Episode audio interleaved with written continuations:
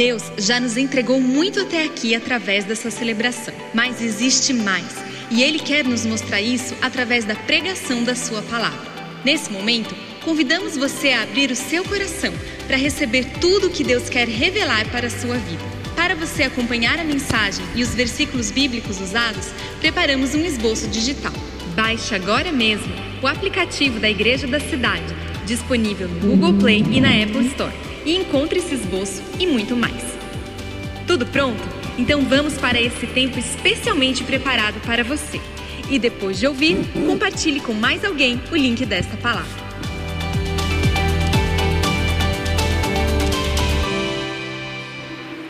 Uma satisfação estar com cada um de vocês aqui, tanto presencialmente quanto aqueles que estão via internet. Está mais uma vez com meu amigo pastor Carlito Paz e ter a oportunidade da gente conversar um pouco sobre esse momento que nós estamos passando. Deus é eterno, Jesus é eterno, o Espírito Santo é eterno e tem resposta para cada um dos momentos pelos quais nós passamos. Vamos orar? Senhor, nós te pedimos que tu fale agora, Senhor, que não seja eu, mas que seja tu a chegar, Senhor, no coração e na mente de cada pessoa que está participando dessa conversa. Traz respostas, Senhor, para cada uma das perguntas, Senhor, e ansiedades que estão sendo colocadas diante de ti pelo teu povo e por aqueles que querem te conhecer e querem uma resposta. É a nossa oração e nós a fazemos em nome de Jesus. Amém. Meus irmãos, a conversa de hoje é sobre como lidar com crises e como lidar com a morte. O mundo está passando por uma pandemia, nós temos uma quantidade absurdamente alta de mortes e não só mortes de pessoas, que é o mais grave, óbvio, viúvas, viúvos, órfãos, pessoas que estão perdendo seus entes queridos, um aumento no suicídio, que já era um problema grave, um aumento na violência familiar, na violência doméstica, um aumento absurdo no número de divórcios, fruto de toda essa situação, principalmente do confinamento, um aumento uma quebradeira de empresa, um desemprego é, muito grande, um desrespeito extraordinariamente é, inexplicável e inesperado dos direitos e garantias individuais, aonde os governantes estão desrespeitando a Constituição e se sentindo no direito de, sob o argumento da saúde, desrespeitar aquilo que está escrito na Constituição Federal. Então nós estamos vivendo um momento bastante difícil. E nesse momento, uma das formas de se lidar com isso é olhar dentro da Bíblia e falar assim: como foi que lidaram com a morte quando Jesus estava aqui na terra? Eu vou convidar os irmãos a lerem comigo o trecho de João, capítulo 11. Quero pedir que você tenha um pouco de paciência, um pouco de atenção, porque é um texto um pouco longo, então precisa da sua atenção Fica ligado, porque quanto maior a atenção que você der ao texto, mais você vai poder tirar lições dele. E eu tenho certeza que Deus tem algo a falar com você nesta manhã a respeito de crises e a respeito de morte. Então, por conta dessa vontade que Deus tem de conversar com você, fica ligado aqui no texto que eu vou ler. João capítulo 11 diz o seguinte: Só um segundo.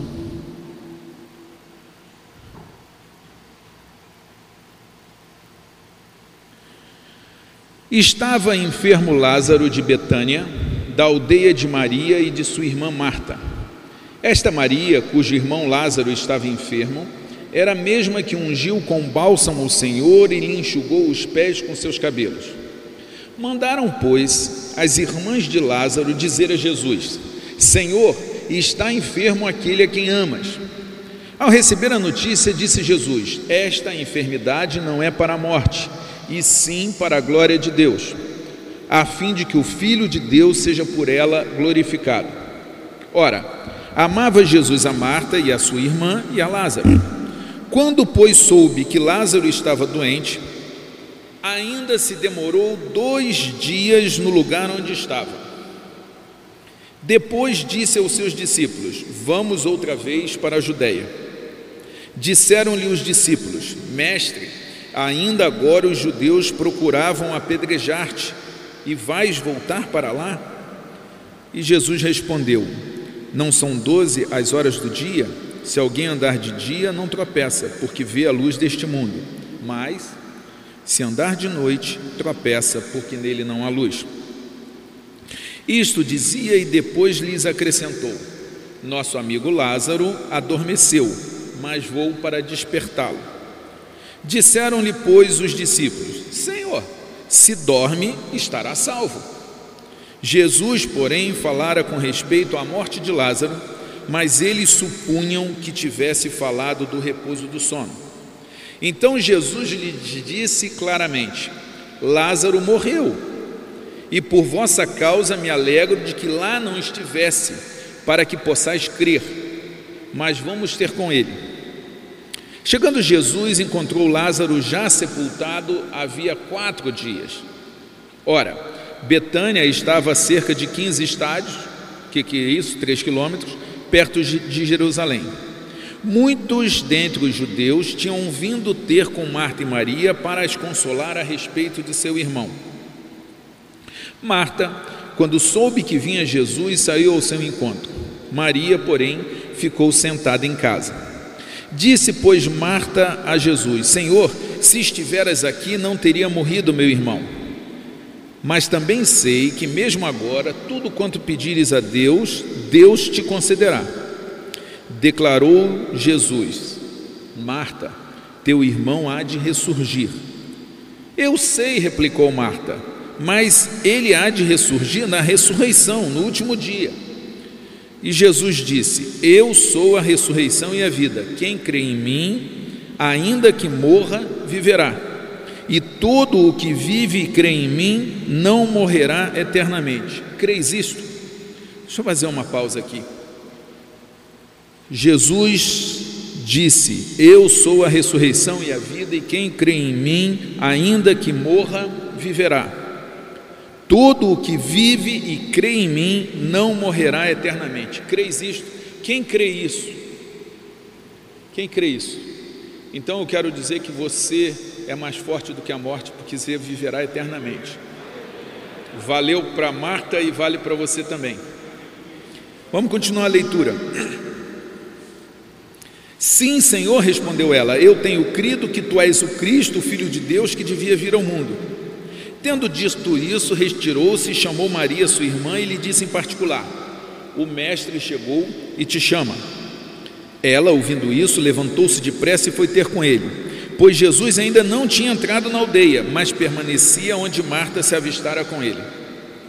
Os judeus que estavam com Maria em casa e a consolavam, vendo-a levantar, depressa sair, seguiram-na, supondo que, ele ia, que ela ia ao túmulo para chorar.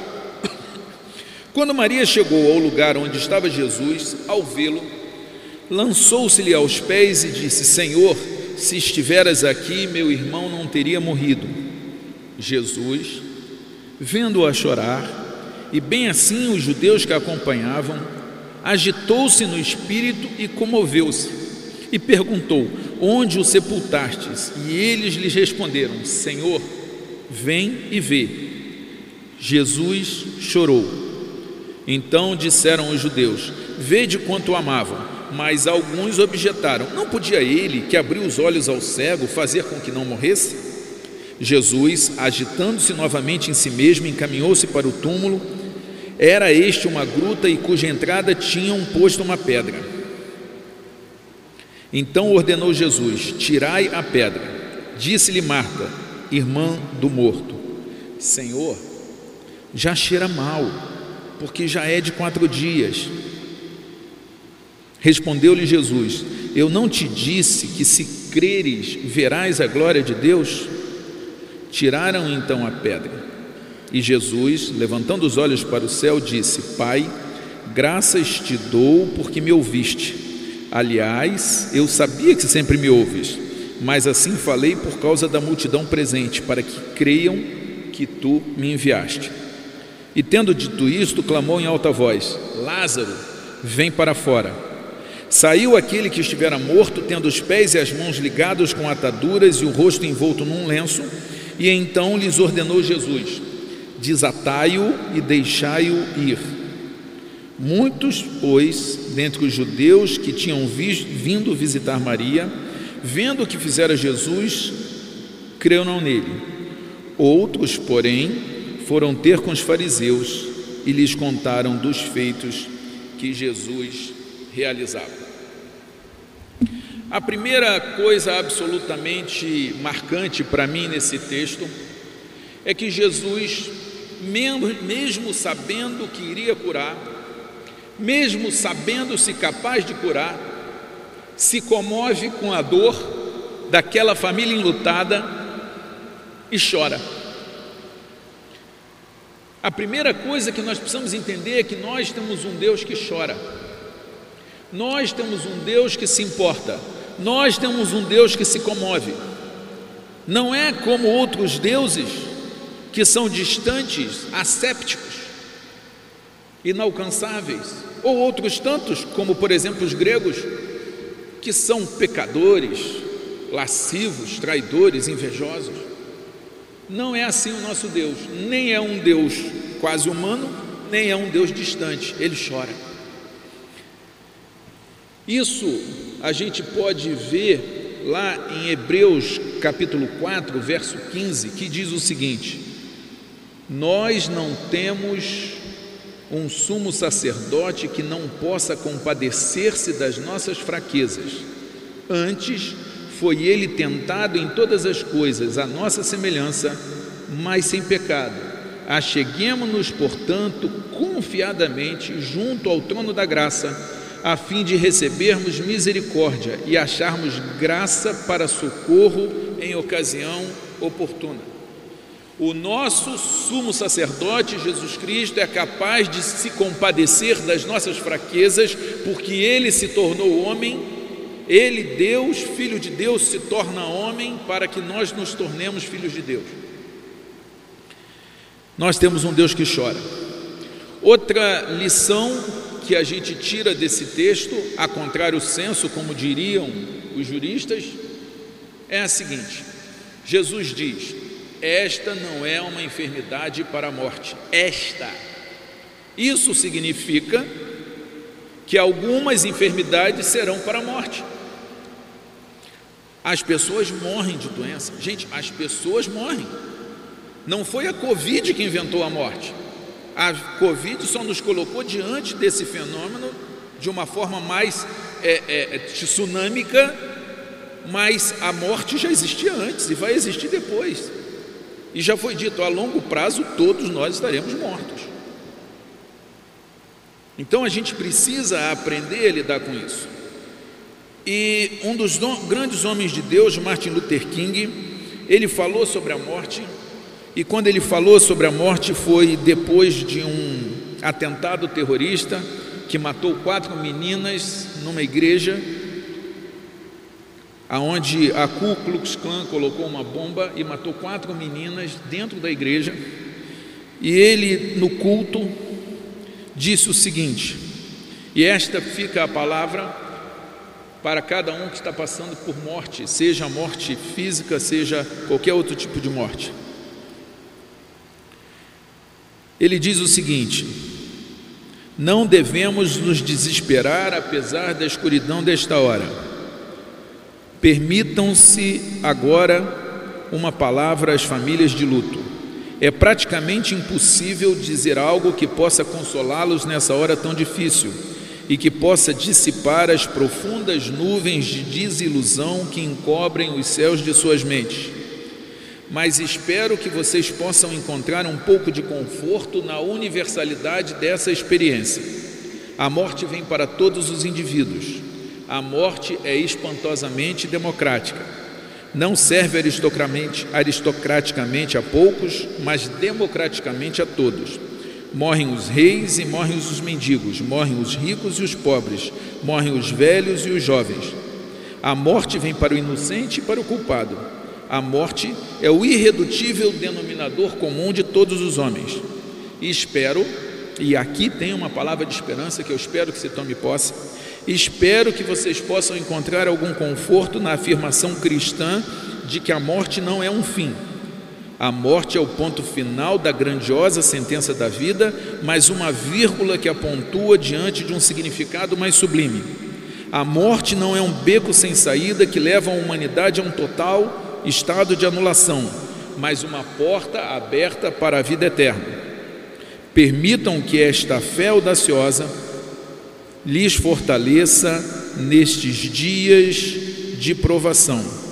Se nos mantivermos firmes, descobriremos que Deus está do nosso lado e que Deus pode nos levar da fadiga do desespero ao alívio da esperança e transformar os vales sombrios e desolados nas iluminadas veredas da paz interior. Se você ainda não aceitou Jesus, você está participando aqui desta nossa conversa, presencialmente ou pela internet, e ainda não disse: Jesus, eu creio, Jesus, me salva. Eu te recomendo que você faça isso, que você fale aí no seu coração: Jesus, me salva. E você que já fez isso, que você tome posse disso. A morte não tem poder. Há algumas doenças que vão nos matar. A minha mãe teve câncer, eu orei, jejuei, fiz propósito e Deus levou minha mãe. Era a hora dela. Minha filha tinha uma doença incurável, degenerativa, terrível, e nós oramos e Deus curou. Então nós não sabemos se Deus vai curar ou não, nós sabemos que Deus nos ama e que se nós morrermos, nos leva para o paraíso. E se nós não morrermos, morreremos depois, um dia, e nesse dia iremos para o paraíso. Esse é o nosso consolo. Outra coisa que tem nesse texto que é importante entender e que você precisa entender, isso não tem a ver necessariamente com a pandemia, pode ter a ver com o seu casamento, ou com a sua solteirice, ou com a sua empresa, ou com a sua carreira, ou com outra condição de saúde. Deus às vezes parece estar atrasado. Deus às vezes parece ter esquecido de nós ou mesmo estar chateado conosco. O silêncio de Deus nos angustia. É um tema da teologia, o silêncio de Deus. Mas o fato é que Deus também trabalha no silêncio. E o fato é que Deus às vezes parece estar atrasado. No verso 7 deste capítulo, diz que Jesus demorou dois dias. Quando Marta encontra Jesus, no verso 21, ela diz: Se o Senhor tivesse chegado mais cedo. Quando Maria encontra Jesus, ela diz a mesma coisa: Se o Senhor tivesse chegado mais cedo, verso 32. Quando Jesus vai ressuscitar Lázaro, as pessoas dizem: Olha, é tarde, o corpo já está fedendo. Talvez você ache que a sua vida, o seu casamento, a sua história, a sua vida profissional, os seus sonhos estejam mortos e talvez estejam, podem estar fedendo, mas Jesus não tem limitação. O que eu quero dizer é que qualquer que seja o estado que você esteja, ou que acha que está, isto não é um problema para Jesus. Pode ser um problema para o homem, pode ser um problema para o médico, pode ser um problema para qualquer um, não para Jesus. Outra coisa que a gente tira desse texto é que nem sempre a gente entende bem o que Deus fala. Então a gente acha que ele atrasa e ele não atrasa, ele tem um tempo dele. E a gente não entende bem. E por que, que a gente não entende bem? Porque como que você vai colocar dentro da mente humana limitada todo o conhecimento de Deus. Não cabe. Simplesmente não tem espaço no HD. Olha só, quando Jesus disse essa doença não é para a morte, mas para a glória de Deus, ninguém entendeu. Quando Jesus disse Lázaro dorme, o pessoal achou que estava dormindo mesmo. Gente, olha só, morreu. Vocês não entenderam aqui a metáfora aqui, ó. Quando Jesus diz que vai, um diz assim: Você está indo lá para morrer. e Jesus diz: Eu tenho que cumprir minha missão, que é o que a gente tem que responder. Eu não me envergonho do Evangelho de Cristo. A gente não pode se envergonhar do Evangelho de Cristo. Mas quando Jesus diz, estou indo, o sujeito fala, você vai morrer. E aí, num gesto heróico, Dídimo diz: Vamos lá morrer contigo. Jesus, você não entendeu nada, meu filho, não vai ter morte hoje. O que a gente vai ter é cura, é ressurreição. Quando Jesus diz para Marta que ia resolver o problema, que ia, Lázaro ia ter vida, Marta entende errado. Ela fala: ah, Não, vai ter, tudo bem lá no, no paraíso. Aí Jesus fala: Não, filha, vai ser agora. Então o que eu queria que você pegasse é que a gente às vezes a gente não entende nada. E quando você não entender nada, eu quero te dar um conselho, uma sugestão. Quando você não entender o que Deus está fazendo, ou falando, ou achar que Ele está atrasado, confia em quem Deus é. Você sabe quem Deus é. Deus usa as circunstâncias para desenvolver a nossa fé. Tudo isso que nós estamos passando é uma oportunidade, é palco, é caminho para nós desenvolvermos a nossa fé. Quem aqui quer ter mais fé? Todo mundo. A gente sabe que a fé é o firme fundamento de todas as coisas. E quem acha que não tem fé suficiente, levanta a mão. Quase todo mundo. Deixa eu dar uma boa notícia. Deus aceita como fé a obediência. Em Lucas 5, quando Simão diz que não tem peixe, Senhor, pescamos a noite inteira e não tem nada, mas já que és tu quem estás falando, eu vou lançar as redes. E aí veio a maior pesca de toda a vida dele. Então você sai daqui dizendo o seguinte: se em algum momento você achar que não tem fé, obedece, segue a Bíblia, e Deus vai entender isso como fé. Outra coisa que a gente tira daqui é que sempre vai ter alguém criticando Jesus. Ah, mas se esse Jesus aí, se ele gostasse mesmo do Lázaro, ele poderia ter curado Lázaro.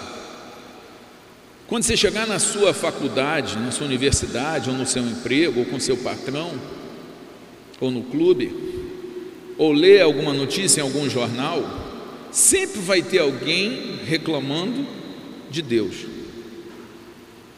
Ah, mas Deus, quem não obedece, vai para o inferno. Deus é tirano. Ah, mas Deus dá muita ordem. Deus proíbe muita coisa. Aí, quando as pessoas, usando a liberdade que Deus deu, porque não é tirano, porque no espírito dele é liberdade, e dá tudo errado fome, injustiça, guerra, pandemia aí lembram e dizem assim: a culpa é de Deus. Ué, como que pode ser culpa de Deus se for as escolhas que nós mesmos fizemos enquanto sociedade, enquanto, enquanto humanidade? O que eu quero te dizer é: não se impressione, sempre vai ter alguém falando mal de Deus. Faz parte. Outra coisa que a gente vê aqui que Jesus tem poder. Jesus cura, transforma, salva, liberta. Então você pode ser daqueles que ficam o tempo todo vigiando Jesus para achar defeito e fazer crítica e para ir contar para os fariseus aquilo que você vê ou você pode ser daqueles que se lançam, como fez Maria, aos pés de Jesus e diz: Ah, Senhor, se o Senhor tivesse chegado a tempo.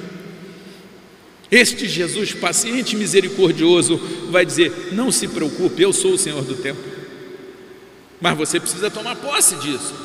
Você precisa fazer a sua escolha. Qual é a sua relação com esse Jesus? Outra coisa importante é que todo mundo quer um milagre. E Deus é capaz de fazer milagre, mas Ele quer fé. Ou se não tiver fé, obediência. Quando Jesus chega ali aonde está sepultado Lázaro, Tem uma pedra fechando o jazigo ali, o sepulcro, e ele diz: removam a pedra. Ora, Jesus poderia, usando o seu poder, dizer: pedra, sai. E ele não faz isso. Ele diz: removam a pedra. Quando nós queremos o milagre, nós temos que ter coragem de fazer a nossa parte. Do monte de cegos que existiam na entrada de Jericó, ali em Lucas 18, só um foi curado. Qual? O que se levantou e falou: Jesus, tem misericórdia de mim. Quando o povo estava na frente do Mar Vermelho com Moisés, Moisés começa a orar e Deus fala: para de orar e marcha, vai em direção ao mar. Que quando você for em direção ao mar, eu vou abrir o mar. Quem abre o mar é Deus, mas Ele quer que a gente marche. Então a palavra para você hoje é para de ficar só orando, orando, oração é maravilhoso, mas Deus quer que você marche, Deus quer que você lance a rede, Deus quer que você fale, Senhor, tem misericórdia de mim. Deus quer que você se mova, Deus quer que você tire a pedra, e eu não sei qual é a pedra, não sei se é a desonestidade que você pratica, a pornografia que você frequenta, ou a casa de massagem que você frequenta, ou se é o adultério, ou se é o desvio de verba, ou se é desviar alguma coisa do seu patrão ou do governo, eu não sei. Todos nós somos pecadores, eu sou pecador. Eu também tenho as minhas pedras a remover, não se iludam. O que eu quero te desafiar é que você, nessa manhã,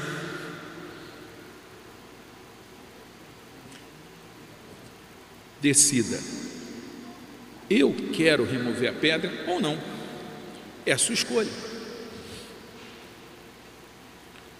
Você que é mulher, você que é homem e é agressivo e bate na sua esposa, isso é uma pedra, é crime também é pecado.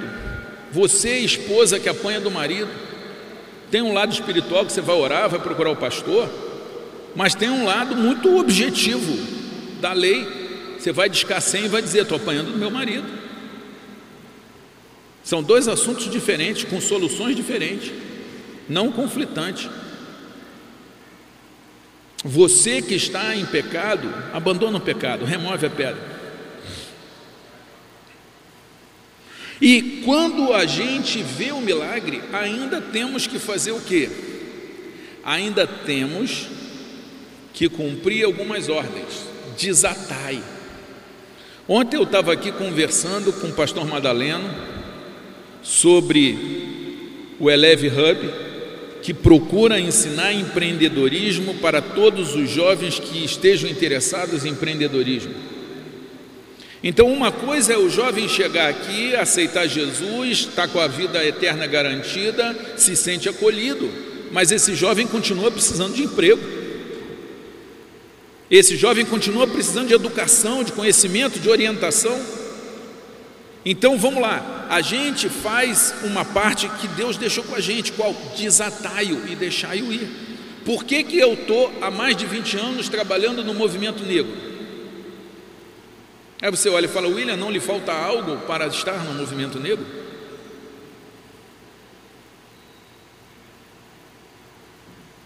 Tá. Não te falta nada, não. Falta um país sem racismo. Eu tenho o dever cristão de ajudar aqueles que estão precisando, de desatar. Quando eu dou um livro, quando eu consigo uma bolsa, eu estou desatando. Isso é com a gente, isso é com a igreja. Deus divide o trabalho conosco. E você não pode desprezar isso. A gente tem que desamarrar as pessoas. Então, meus irmãos, se a gente está no meio de uma crise, a gente precisa entender que Deus não perdeu o controle no meio da crise. A gente tem que lembrar que esta não é a primeira pandemia. Isso já aconteceu antes. É porque a gente estava desacostumado. Mas é, a história tem pandemias, faz parte do curso da história, e a gente tem que aprender a lidar com isso. A gente precisa entender que quando Deus não muda as circunstâncias, Ele quer mudar a gente. Então, se essa cura, se essa vacina demora, a gente tem algo a aprender, porque essa pandemia tem mostrado o melhor e o pior da raça humana. Quanto dinheiro foi desviado, gente? O que, que a gente tem como sociedade, como pessoa, aprender com isso?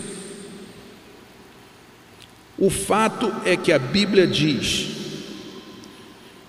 Jesus diz, João 16, 33, no mundo tereis aflições, mas tem de bom ânimo, eu venci o mundo.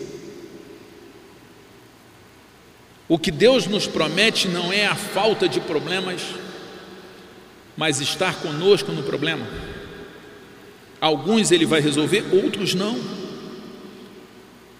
Deus não nos promete que não morreremos, o que Ele nos promete é que a morte foi vencida por Ele e pelo sacrifício e ressurreição dele nós teremos a vida eterna.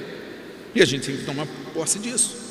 Essa crise nos ensina que continua valendo a lei da semeadura: tudo o que o homem semear, isso também se fará.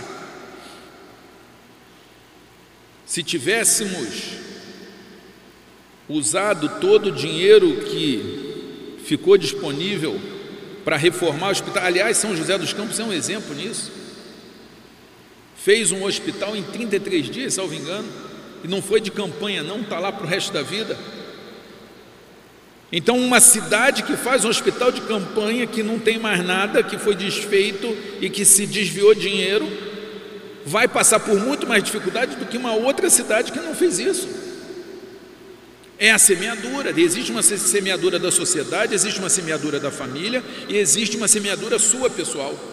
Tem coisas que você está colhendo que foi a semeadura do teu pai e da tua mãe. A Bíblia funciona. Meus irmãos, no mundo tereis aflições, mas tem de bom ânimo. Eu venci o mundo.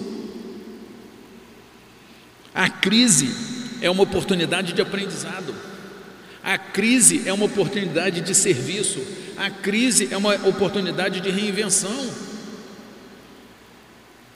Nós não temos a opção de não ter a crise. O que nós temos a opção é de aprender a lidar com a crise. E como diz Nietzsche, tudo aquilo que não me mata me fortalece. Então eu espero que você saia daqui com uma outra perspectiva da crise e olhando para esse Jesus que diz: às vezes tem cura, às vezes não tem cura, mas sempre tem vida eterna para aquele que me aceitar. Deus tem missões para você. A palavra que eu quero trazer para você, a primeira é de conforto. O conforto que existe em saber que aquele que crê em Jesus e tal declara, terá a vida eterna. E isso você tem.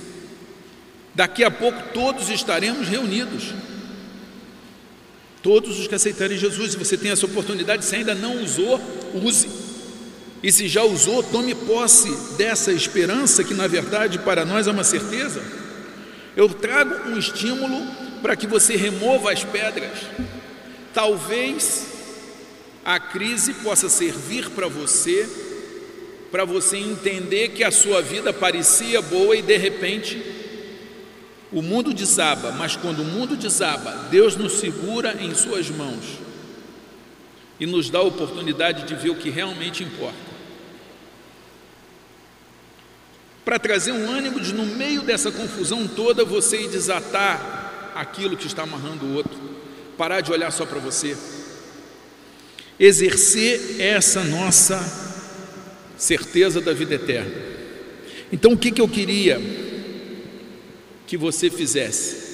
Que você fizesse um compromisso com Deus. Deus, eu posso achar que o Senhor atrasou, eu posso achar que o Senhor está em silêncio, eu posso não entender o que o Senhor fala, mas eu queria que o Senhor soubesse uma coisa: eu creio que o Senhor é o Messias que havia de vir eu creio que o Senhor é o Filho de Deus e o que o Senhor fizer está bom para mim. Você é capaz de fazer esse compromisso?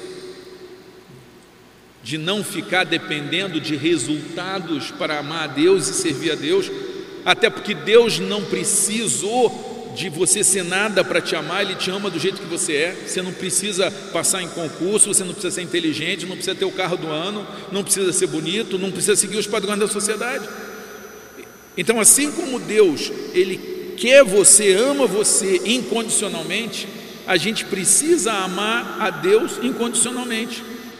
Nesse sentido é, o que que vai nos afastar do amor de Deus?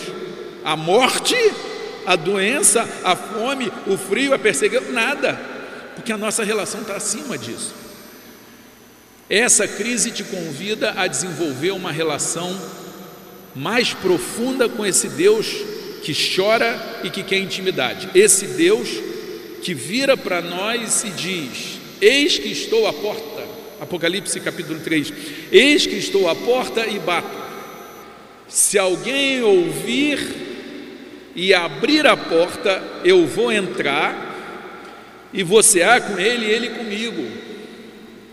Deus está o tempo todo batendo na porta do nosso coração e da nossa mente, dizendo: Eu quero intimidade, eu quero convivência, mas você precisa abrir a porta, mas você precisa remover a pedra. Quem quer fazer um compromisso desse Deus, eu vou ter um novo, uma nova forma de me relacionar contigo. Tudo isso que está. O mundo está desabando, mas no mundo desabando, eu vou entender que não é o mundo desabando que define a minha história nem a minha relação contigo. Quem quer fazer isso? Quem quer levantar a mão e fazer esse compromisso com Deus? Procura depois um pastor, faz contato aqui com a igreja da cidade e fala assim: Olha, eu quero um compromisso mais profundo com Deus. Amém? Posso orar por vocês? Senhor, em nome de Jesus, recebe este compromisso, mexe com cada um, entra com a tua provisão, toma cada vida aqui, para que todos possam estar mais perto de ti. Deus que chora, Deus que se importa. Muito obrigado por isso. Em nome de Jesus que oramos.